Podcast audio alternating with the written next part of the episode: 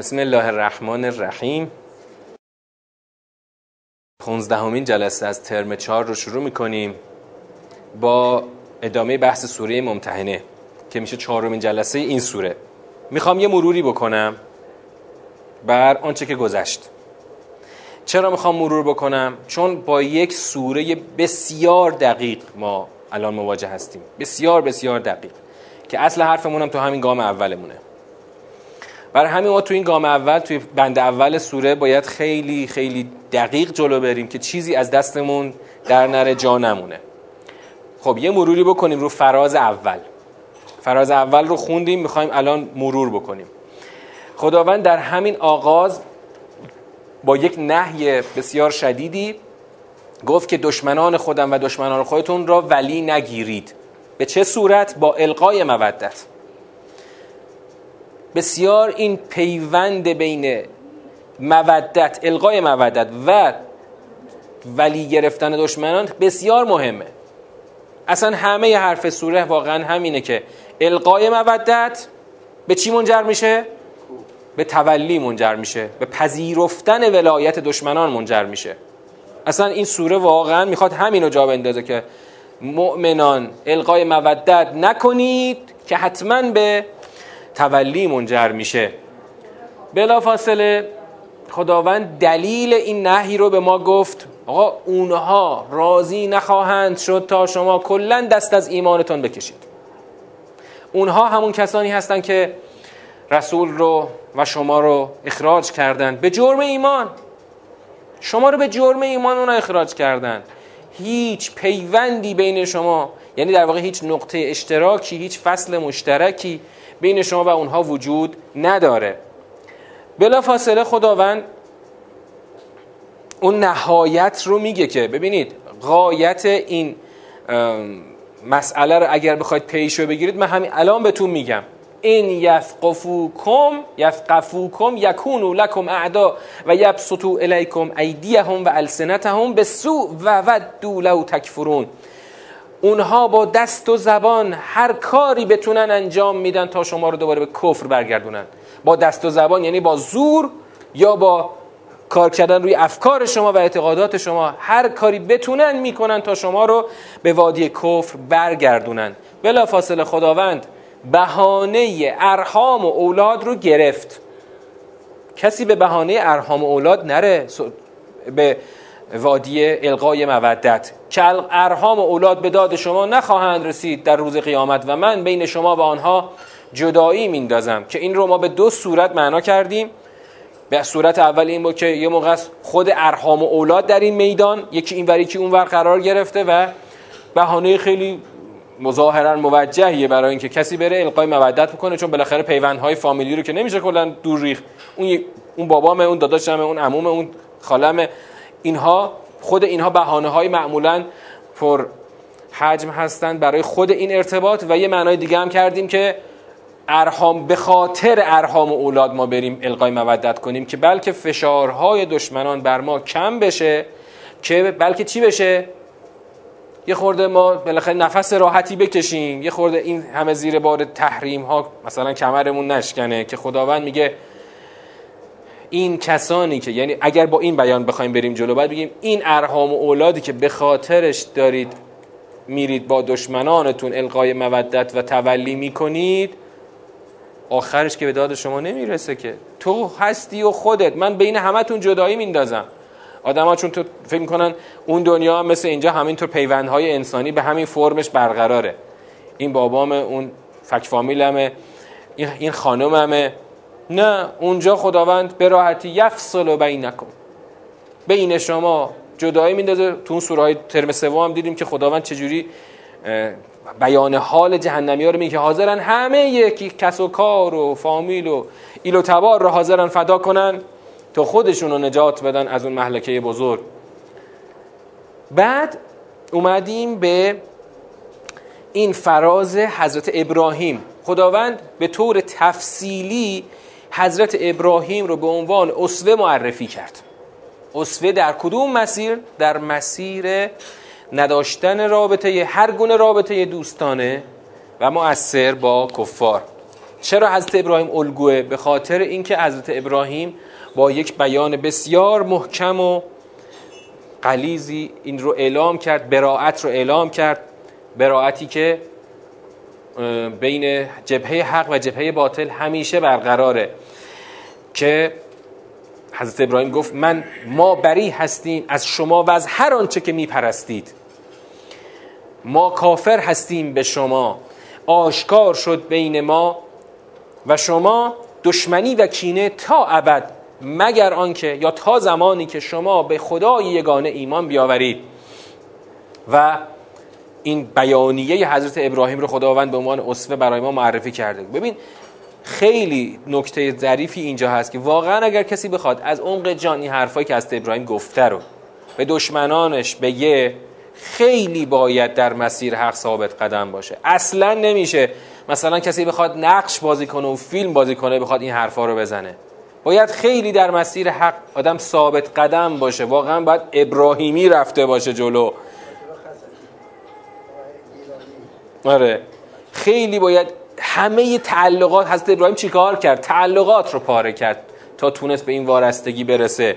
تونست به مقام چی برسه؟ مقام امامت. مقام امامت برسه. این جز واقعا باید ابراهیمی باشی تا بتونی مثل حضرت ابراهیم یعنی ایشون رو الگو بگیری. و خداوند میگه که باید که الگو بگیرید. یه استثناء مطرح کرد خدا که اون قول حضرت ابراهیم چی بود؟ حسابش جدا بود که به آقای آذر گفت که براش چی کرد؟ استغفار کرد اما باز با تاکید درست در ادامه استغفار هم بهش گفت که من نمی‌تونم مالک چیزی از جانب خدا برای تو باشم و حواست باشه. بعد دوباره در پایان این فراز خداوند دوباره در واقع تاکید کرد که در حضرت ابراهیم اسوه‌ای هست و هر کس که روی گردان بشه خدا بی نیاز ستود است. بعد رسیدیم به آیه الله رو این آیه الله من می‌خوام یک تمرکز ویژه‌ای رو امشب دوباره به خرج بدم. این تمرکز رو برای اینکه تو ذهنتون با مطالب دیگه قاطی نشه باید گام به گام جلو بریم. خیلی باید دقیق و شمرده جلو بریم تا تو ذهنمون تفکیک لازم رو داشته باشه قاطی نکنیم با هم. اولین گام. اولین گام رو جلسه قبل گفتیم. اون اولین گام چیه؟ اولین گام اصل تقریر مسئله است. تو این آیه اولا خدا چی گفته؟ ببین امید است که کلمه عصا برای اظهار امیدواری در زبان عربی کار میره. امید است که خدا بین شما و بین آن کسانی که دشمنی دارید باشون مودت برقرار کنه. این کلید واژه مودت دوباره اینجا اومده. مودت قبلش در آغاز مسیر اومده بود. که دیدی مودت پیوند خورد با تولی. خب؟ خداوند از هر گونه تولی من کرد که راه تولی چی بود؟ مودت بود. القای مودت. چه آشکار چه پنهان. درست شد؟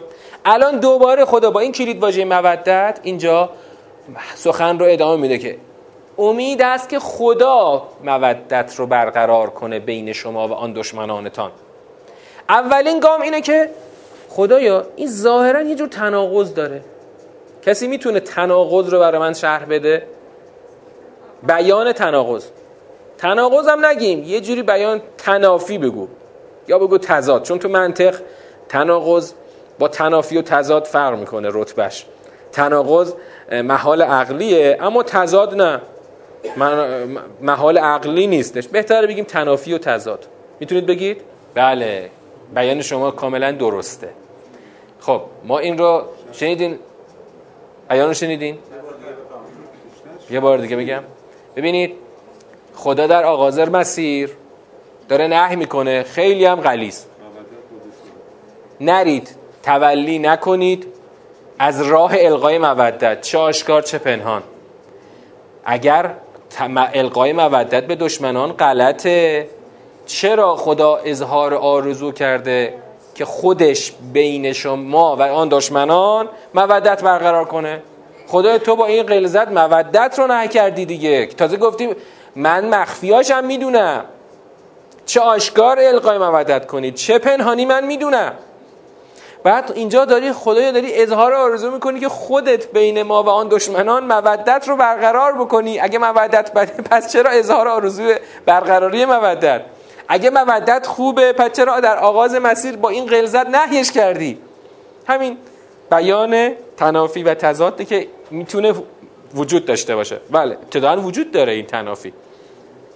حالا می‌خوایم در گام دوم تنافی رو برطرف کنیم. بگیم نه تنافی و تضادی وجود نداره. بعد وقتی وجود نداره اون وجه اصل کلام رو بگیم که میشه گام بعدی. پس این گام الان می‌خوایم در گام دوم بگیم چی؟ تنافی و تضاد وجود نداره. چرا وجود نداره؟ بله. به طور کلی در, حکمت در با حکمت خدا تنافی داره که خدا بخواد دو تا کلام متضاد رو بگه. درست. خب اما می‌خوام از همین مسیری که تا الان تا الان طی کردیم کمک بگیرم. حل تضاد خیلی روشنه. از این جهت که خداوند در آغاز مسیر شاخص خودش رو داده. شاخص محکم و پابرجاست. ما در همه جای قرآن اینو داریم ها. ببینید هر جایی قاعده کلی اینه. هر جایی در قرآن شاخص داریم این شاخص به هیچ دلیلی نقض نمیشه. این در این حرفی که الان من گفتم خیلی اثرات یعنی نتایج سنگینی به بار میاره. که در این مسلمانی ما مسلمانی منهای قرآن خیلی می‌تونه تغییرات ایجاد بکنه. ببین هر جایی خدا شاخص می‌دهد به هیچ دلیلی شاخص خدا نقض نمیشه. به هیچ دلیلی. چون خدا در کمال حکمت داره یه شاخص محکم رو به ما ابلاغ می‌کنه. آدما الان شاخص من اینه که شما نباید با دشمنانی که شما می‌خوان شما رو به کفر برگردانن هیچ گونه رابطه ای داشته باشید. ببینید اگر در این فراز اول که شاخص رو داریم می‌بینیم میگه هیچ گونه رابطه ای بین شما و آنها نباید باشه. خب؟ رابطه مودت مودت. رابطه مثلا بله خود پیغمبر اکرم رفتن پیمان در واقع موقتا پیمان صلح امضا کردن که هرچند اونو نقضش کردن. خب؟ منظور رابطه دوستانه مؤثر هستش. وقتی می‌خوایم شاخص رو تثبیت بکنیم باید اول اینو خوب محکم میخیشو بکنیم که آقا دشمنانی که می‌خوان ما رو به کفر خودشون برگردونن. به هیچ طریقی نباید هیچ گونه رابطه نه پنهانی نه آشکار باشون داشته باشیم.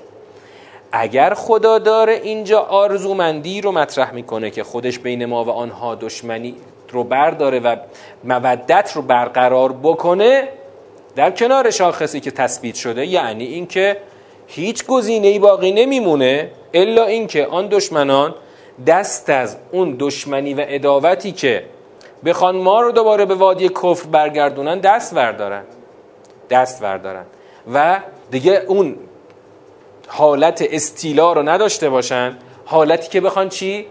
ما رو مثل خودشون بکنن. و دولو تکفرون خیلی مهمه که تو پایان آیه دو اومد. و دولو تکفرون نباید داشته باشن. هیچ قصدی برای تخاصم با ما نداشته باشن که اینجا بیانش توی اون اخراج رسول اومده. اخراج رسول و خلاصه نتیجه که همه اینا میره توی همون ودولا و تکفرون جمع میشه. پس این از این. یعنی اینکه این امیدواری وقتی خواهد بود که اونها دیگه ارادهی برای دشمنی و کفر و گسترش کفر و منصرف کردن ما از ایمان نداشته باشن پس ما تضاد رو به این صورت حل می‌کنیم با اصرار بر همون شاخصی که در آغاز مسیر خدا به ما داده. خب حالا میایم گام بعدی. میشه گام سوم این آیه. یه سوالی مطرح میشه. سوالی مطرح میشه. خدایا این آرزومندی رو اصلا برای چی گفتی؟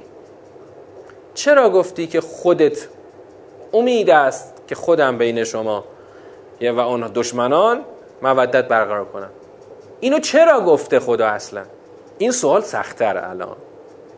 این سختره این از مرحله اول و دوم سختره چرا خدا باید اظهار آرزومندی بکنه؟ و جوابی که می‌خوایم در این مرحله بدیم خیلی جواب محکم و دقیقیه. که دیگه خیلی حرف توشه. خب چی به ذهنتون می‌رسه؟ چرا خدا اظهار آرزومندی می‌کنه که خودش در یک آینده ای این دوستی مودت رو برقرار کنه؟ به طرف خودمون بکشونیم. آقای سهرابی هم به همین می‌خوان اشاره کنن که مثلا صلح برقرار بشه. خب اما ببینید من هیچ نگاهم به اون شاخص اوله. تو شاخص اول بابا اینا هنوز که نرسیدیم به اونجا که از ودوله و تکفرون دست بردارن که. هنوز به اون فاز نرسیدیم. بله. من الان می‌خوام بگم که یک روزی همون که تو گام دوم مرحله دوم سخن گفتیم اگر آنها دست از اون اراده و دوله و تکفرون خودشون دست بردارن بله. اما هنوز که نرسیدیم که. بله. مسلما ولو قدیر بی خود نیومده. اتفاقا الان تو جواب می‌خوام از ولو قدیر هم استفاده بکنم. خودمونو الان با خدا همکاسه نکنیم فعلا. آقا این ور این ور جبهه ماییم اون ور جبهه دشمنان. خدا هم که خالق ما و آنها. خب؟ مدیر صحنه. صحنه گردانم خود خداست. خدا میگه بابا والله قدیر. فعلا ما این وسط این ور خطی این که دشمن کوتاه بیاد و می‌ذارم کنار شاخص اول. یعنی کوتاه آمد از و و تکفرونش. الان شما خیلی کلی گفتید. باید بیاین تو مورد. تو مورد الان مورد یعنی مورد مسئله ما دشمنی اداوت و مودت. تو این فضا باید تشریحش کنیم ببین ممکنه بر اونا بعض همشون اراده و دوله و تکفرون رو نداشته باشن اما فعلا ببینید نه. فعلا الان هم دش جبهه دشمن رو جبهه و دوله و تکفرون باید فرض بگیرید. این جواب ها من اینطوری می‌خوام شما رو قاعده مند کنم. بیام توی چارچوب. حرفاتون رو بیارین توی این چارچوب. آقا تاکید می‌کنم روی آنچه که هست چند تا کلید واژه اینجا هست. باید جواب شما تو این کلید واژه ها یعنی این کلید واژه ها حتما درش استفاده شده باشه. مودت. دشمنانی که و دوله و تکفرون هستند. ما جبهه ایمانی که دارند بعضی از ماها آشکاری یا پنهان القای مودت می‌کنن در حالی که هنوز اونا و دوله و تکفرون خودشونو به قوت دارن. شما باید جوابتون ناظر به این کلید واژه ها باشه.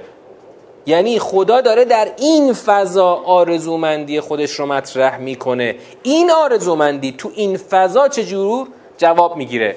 خواستم که ذهناتون رو فعال کنید. تا وقتی به جواب می‌رسیم بشینه تو ذهن. وقتی خدا داره اظهار آرزو آرزومندی می‌کنه که خودش بیاد این رو برقرار بکنه این مودت رو برقرار بکنه وقتی کنار شاخص می‌ذاریم یعنی میگه خدا می‌خواد بگه بابا این که شما میرید آشکاری یا پنهانی به اینا القای مودت می‌کنید باعث میشه اونها در دشمنی خودشون دشمنتر و ثابت قدمتر بشن چرا؟ چون اونا در شما الان طمع پیدا کردن شما با اظهار مودت دارید اظهار ضعف می‌کنید شما تمام نقشه ها رو خراب می‌کنید با اظهار مودتتون چرا؟ چون با اظهار مودت شما قطعا دشمن در شما طمع می‌کنه که بده بذار بدون اینکه هیچی به اینا بدیم. اینا خودشون بیان ملتمس ما بشن که ما اونها رو به رسمیت بشناسیم. ما اونها رو آدم حساب کنیم. ما مثلا یه چیزی بهشون بدیم. وقتی اما اگر تو به نهی خدا توجه بکنی و اظهار مودت نکنی این یعنی پایمردی شما در مسیر حق. یعنی دشمن اون باب طمع دشمن رو مسدود می‌کنی و دشمنت رو از خودت ناامید می‌کنی و دشمن وقتی که شما رو کل جبل راسخ یا که انهم بنیان مرسوس ببینه کم کم ناچار از دشمنی خودش کوتاه بیاد و دست ورداره شما اگر القای مودت رو چه آشکار چه پنهان رو ببندید بذارید کنار این هدف محقق خواهد شد که خدا تواناست بر این آیا ممکنه واقعا این حالت پدید بیاد؟ بله. خب والله قدیر همینو می‌خواد تثبیت کنه که خدا می‌تونه. خدا می‌تونه همون دشمنی که الان تا ودول و تکفرون پیش آمده و می‌خواد شما رو به مرام خودش برگردونه او رو به یک نقطه‌ای برسونه که حتی قبل از اینکه دست از اداوت برداره یه مودتی برقرار بشه مودتی از موضع عزت نه از موضع ذلت. یعنی خدا داره انگار میگه بابا اگر خود واقعا پای راه های خدا وایستید راه برد پای راهبرد که در آغاز سوره خدا محکم میخش کوبیده وایستید خدا بلد صحنه رو مدیریت کنه و قادر بر این مسئله است که خودش مودت رو برقرار کنه. منتها مودت بعد از اون که دیگه او خسته شده و دیگه از اون ودو لو تکفرون خودش دست برداشته. و البته در آیات بعدی الان می‌بینیم که حتی کم کم باب این که تو از موضع عزت او رو به اسلام دعوت کنی باز بشه. اونو حالا می‌رسیم در آیات بعدی. پس اگر شما پای راهبردهای خدا بیستید خدا خوب بلده این میدان رو جلو ببره. اما اگه با این هستید از این ور اومدی یه جبهه تشکیل دادی بعد هنوز جبهت محکم نشده. رفتی القای مودت کردی. یعنی هنوز تو به عنوان یک جبهه مستقر رو با ثبات شناخته نشدی. مثلا همون آغاز بعد از هجرت. یعنی هنوز شما نمی‌تونید روی جدی با دشمن داشته باشید. هنوز دشمن هر گونه امکان تسلطی بر شما داره. الان هنوز تأکیدمون روی موضع ضعف یا موضع موضع قدرت نیست. تأکیدمون رو اینه که راهبردهای خدا رو خراب نکنید. یعنی در واقع وسط کار گند نزنید به کار. خب یه نمونه تاریخی از تاریخ معاصر براتون بگم تا مسئله جا بیفته. می‌خوام برم دهه 60 کمال دموکرات تو کردستان داشتن. قائله و آشوب به پا کرده بودن می‌خواستن کردستان از ایران جدا کنن. خب؟ زمان دولت موقت. 59 هم نه 58 همون فاصله بهمن 57 تا آبان 58 که دولت موقت بود. تو همون فاصله فاصله 9 ماهه. بعد چی شد؟ شهید چمران که خودش وزیر بازرگان بود وزیر دفاع بود. شهید چمران خب مرد میدان بود. اون خودش مرامش با این آقایون یکی نبود. البته اون زمان که شهید چمران در ایران بود عضویت نهضت آزادی رو داشت. ولی این نهضت آزادی اون نهضت آزادی نبود. چمران هم دیگه اون چمران نبود. چمران مرد میدانی بود که هشت سال هفت سال در لبنان آب دیده شده بود و دیگه کلجبل راسخ جلو دشمن. شهید چمران با اینکه وزیر دفاع بود پا شد رفت کردستان تا ریشه قائله رو بکنه. ریشه قائله رو چجوری بکنه؟ با جنگیدن با این کمال دموکرات. با کندن از زمین یعنی از ریشه در آوردنش. از غذا این آقایون دولت موقت اینا اصلا مبارزه اصلا تو مرامشون نبود. اینا می‌رفتن اینا یه هیئتی درست کرده بودن. هیئت دوستی. هیئت حسن با کیا؟ با کمال دموکرات که داشتن کردستان از ایران جدا می‌کنن تو این شلوغ پلوغ یا که شاید چمران اونجا داشت میجنگید و اینا داشتن هیئت دوستی اعزام می‌کردن. یک اتفاقی افتاد که مرحوم طالقانی به رحمت خدا رفتن. شهید چمران برگشت تهران تا در مراسم مرحوم طالقانی شرکت بکنه. دیگه یه راست رفت بهشترا رفت قصالخونه بهشترا رفت قصالخونه بهشترا و اونجا بازرگان هم اونجا بود. همونجا رو سنگ قصالخونه بحثش گرفت در گرفت با بازرگان. به بازرگان گفت که من رفتم دارم ریشه قضیه را جا می‌کنم. برای چی هیئت حسن نیت فرستادید؟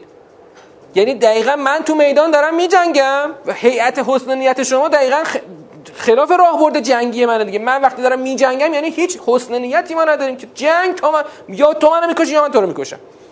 تو وقتی هیئت حسن نیت فرستادی خود تو انگار خنجر از پشت به من زدی. خلاصه هر چی شهید چمران گفت اونا که تو کتشون نرفت. تو کتشون نرفتن که آبان قضیه تسخیران جاسوسی پیش اومده خودشون رفتن کنار. و شهید چمران البته بازم وزیر دفاع بود تا وقتی که شهید شد. و این دقیقا القای مودته. القای مودت چجوری کار خراب می‌کنه؟ یعنی تو سر جنگیت رو به دشمنه. داری تو میدان با دشمن میجنگی اینجا سر جنگی خود پیغمبره. یه درفتن از اون القای مودت می‌کنه خب این خنجر از پشت به جبهه ایمانه دیگه. یعنی تمام کار خراب میشه. و حالا تو فیلم چه آقای حاتمی کیا اون قضیه رو در قالب اون آقای آقایی که نقشش رو مهدی سلطانی بازی می‌کرد حرفا رو آورده بود تو کلام اون آقا که آقا بالاخره بر چی می‌خواید بجنگید؟ ما که با هم جنگی نداریم. این ادبیات ادبیات اون کسانی است که القای مودت می‌کنه. آخه واقعا برای چی می‌خواید بجنگید؟ مگه ما چقدر مگه چقدر مسئله ای داریم که قابل حل نباشه؟ همه یه مسائل قابل حله. یا به قول ظریف همه یه مسائل قابل گفتگوه. مثلا رهبر میاد میگه از این و این و این نباید بگذاریم میگه آقا جون ببخشید دیگه ما از چند تاش گذشتیم از چند تاش یعنی از همش گذشتیم. چرا؟ چون او اصلا تصوری از اون مقابله همه جانبه نداره.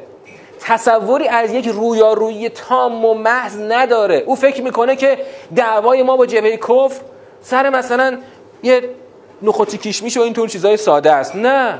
دعوا سر این نیست. دعوا سر اصل ایمانه که او می‌خواد و دولو تکفرون خودش رو پیاده بکنه.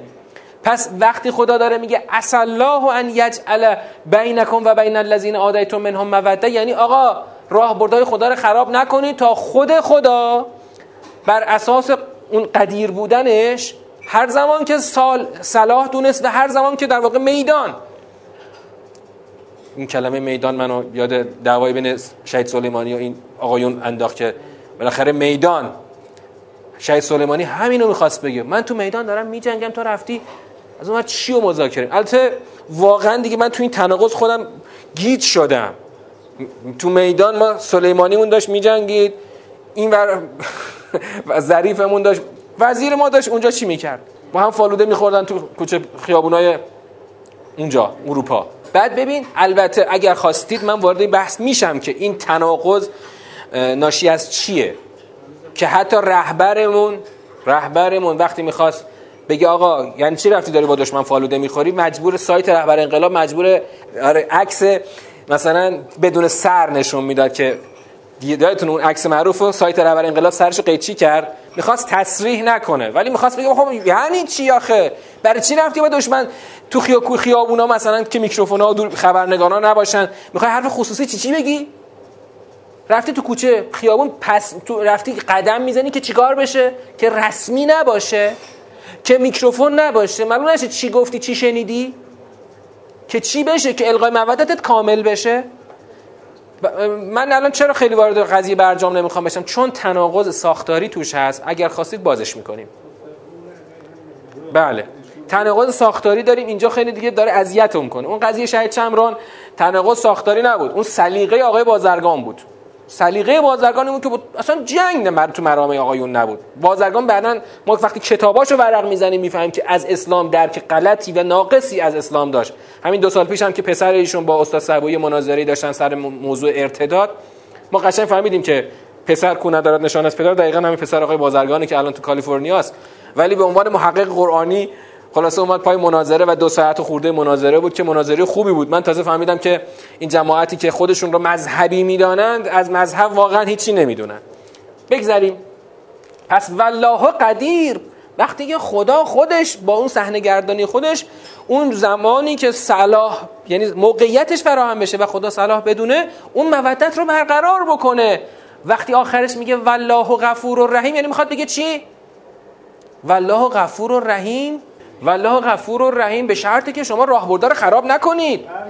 یعنی یعنی شما یعنی یک قواعدی رو خدا چیده اینجا. خراب می‌کنید. اگر شما پایبند پایبندی داشته باشید به چارچوب ها و سیاست های کلان راهبردی خدا. خدا لغزش ها رو میبخشه. یا غفور و رحیم برای آن دشمنانی که بخوان دست از اداوت بردارن و دیگه کم کم بیان. حالا نرم بشن. مثلا چی بشن؟ از اون اداوت دست بردارن. پس این اصلاح بسیار جنبه کلیدی داره در این سیاق. وقتی هم که الان آیات بعدی رو بخونیم می‌بینید که واقعا این فراز کوتاه بسیار مهمه که خدا واقعا میگه آقا جون شما بذارید بذارید صحنه خودم باشم. بذارید من می‌دونم در چه زمانی چه رابطه ای چه مودتی بین شما و آن دشمنان برقرار بشه بدون اینکه جبهه ایمانی دچار آسیب و ضعف بشه.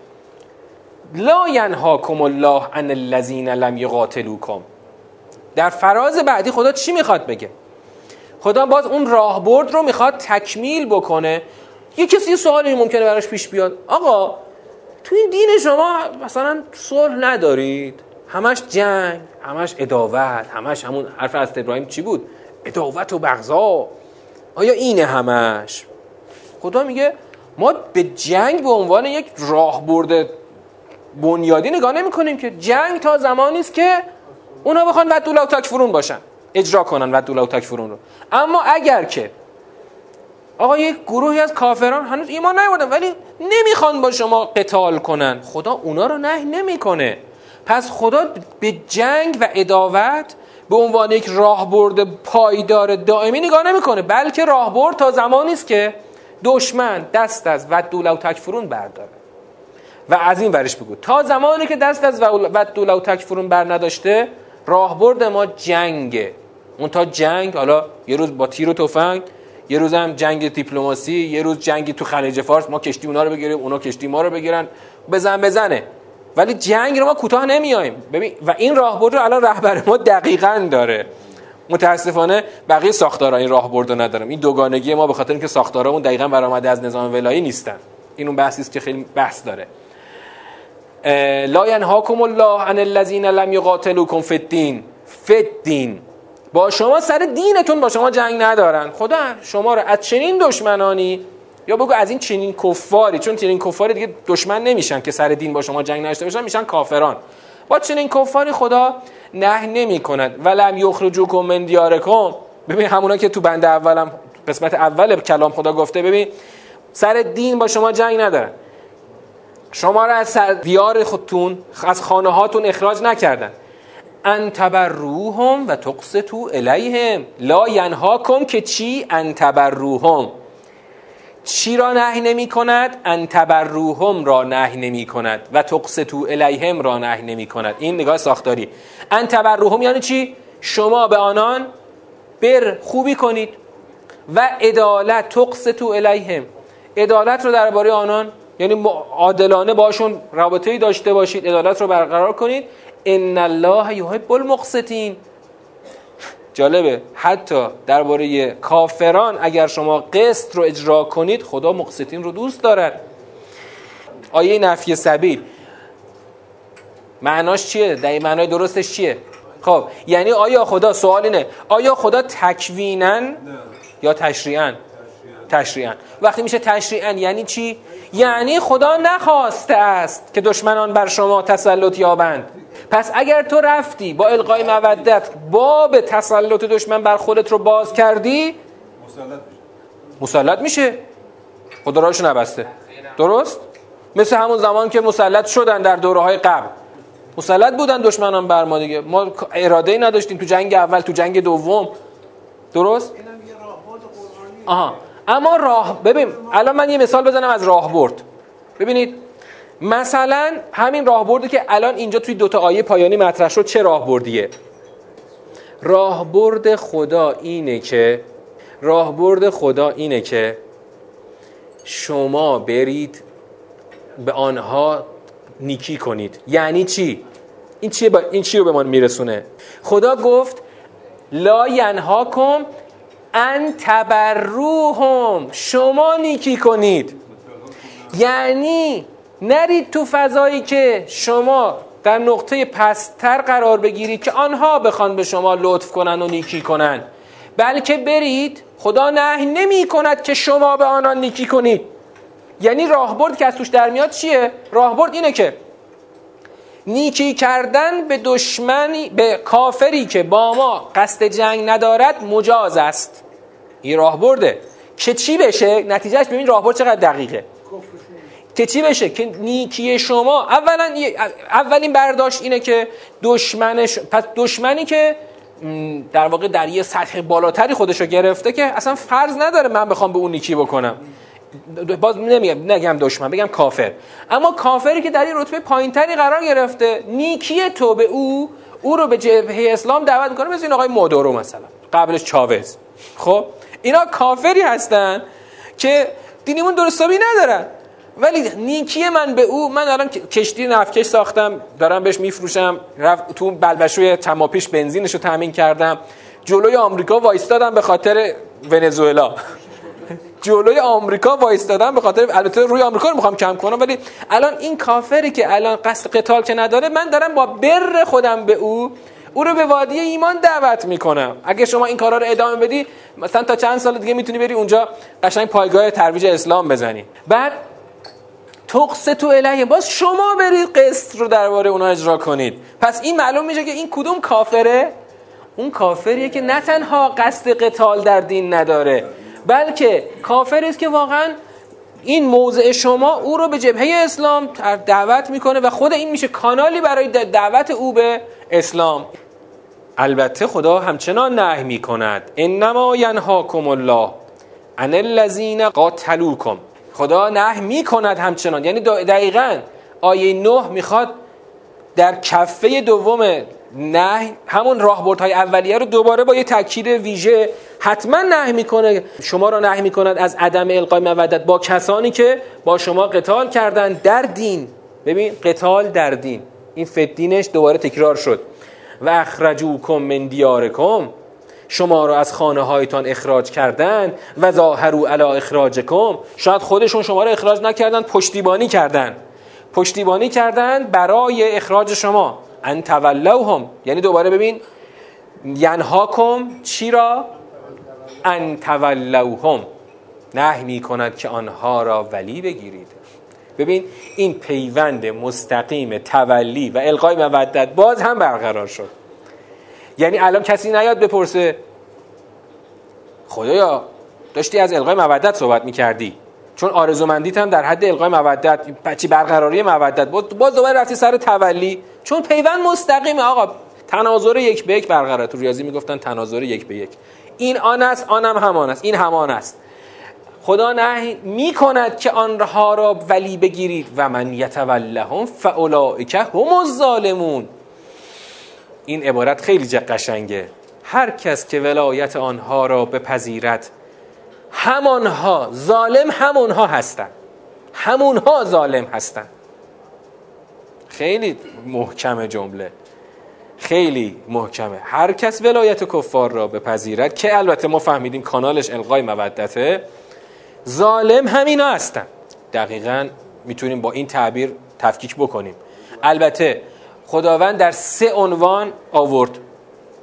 الان خداوند از تعبیر حربی استفاده نکرد. سه تا عنوان داره. ببینید. قتال در دین اخراج از خانه ها و پشتیبانی بر اخراج. من, من میگم کلمه حربی و غیر حربی رو استفاده نکنیم. چرا؟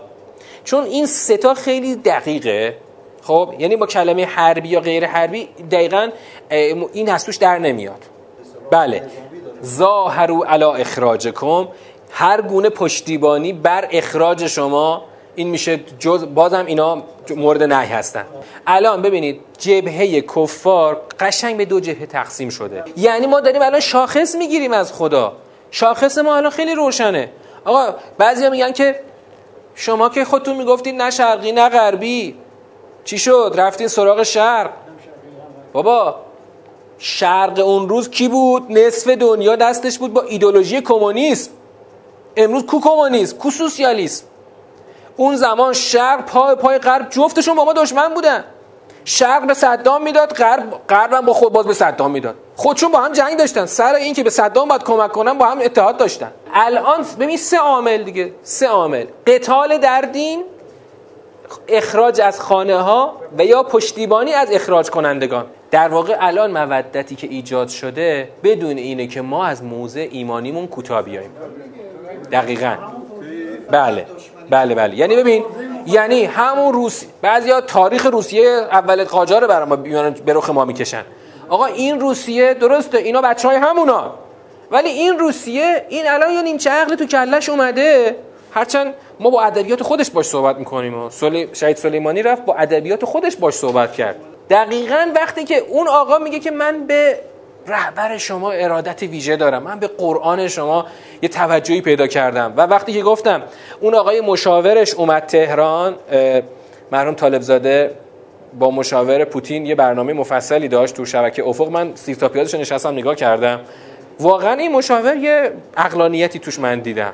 خیلی هم ریش ریش بلندی داشت که اتفاقا یه سال اومد اربعین. این آقا مشاور پوتین یه سال اومد اربعین. باز اونجا تو اربعین هم رسانه ها نشونش دادن. گفتم اگه واقعا پوتین این مشاورشه انشاءالله که همون اصلا ان یجعله یعنی اینو این آدم عاقل مثلا کم کم میان. حالا هر طول می‌کشه ها. من حد تو این نسلشون هنوز خیلی امیدوار نیستم. نسل بعدیشون شاید. چرا؟ چون به این نتیجه ما داریم اونها رو یعنی ما اگر از موضعمون کوتاه اونها رو به این نتیجه خواهیم رساند که آقا صلاح همین دنیاتونم اومدن در وادی دینه. با همین ادبیات شهید سلیمانی مجابش کرد. آقا فردا با این آمریکایی نجنگی اینا چنان موی دماغت میشن که همین نیمچه روسیه هم که الان بعد از فروپاشی شوروی برات باقی مونده همین هم ازت می‌گیرن.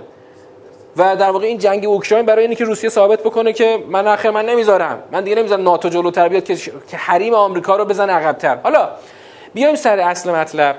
خداوند داره تاکید می‌کنه که آقا من نهی می‌کنم از این مدل رابطه با چنین دشمنانی که همچنان می‌خوان شما رو در دین با شما قتال دارن شاخص اول. شما رو از خانه هاتون اخراج می‌کنن شاخص دوم. و یا پشتیبانی می‌کنن از اخراج کنندگان شما شاخص سوم. و هر کس که بره با اینها تولی داشته باشه تولی که کانالش همون القای مودت هست همین ها ظالمان هستند و حتما و ظالمان هم که هیچ وقت رستگار نمیشن. با این کلمه با کلید واژه ظالمین ما خیلی کار داریم. دقیقا در سوری بعدی هم با همین کلید واژه با دقت ما کار داریم. و سلام علیکم و رحمت الله و برکاته.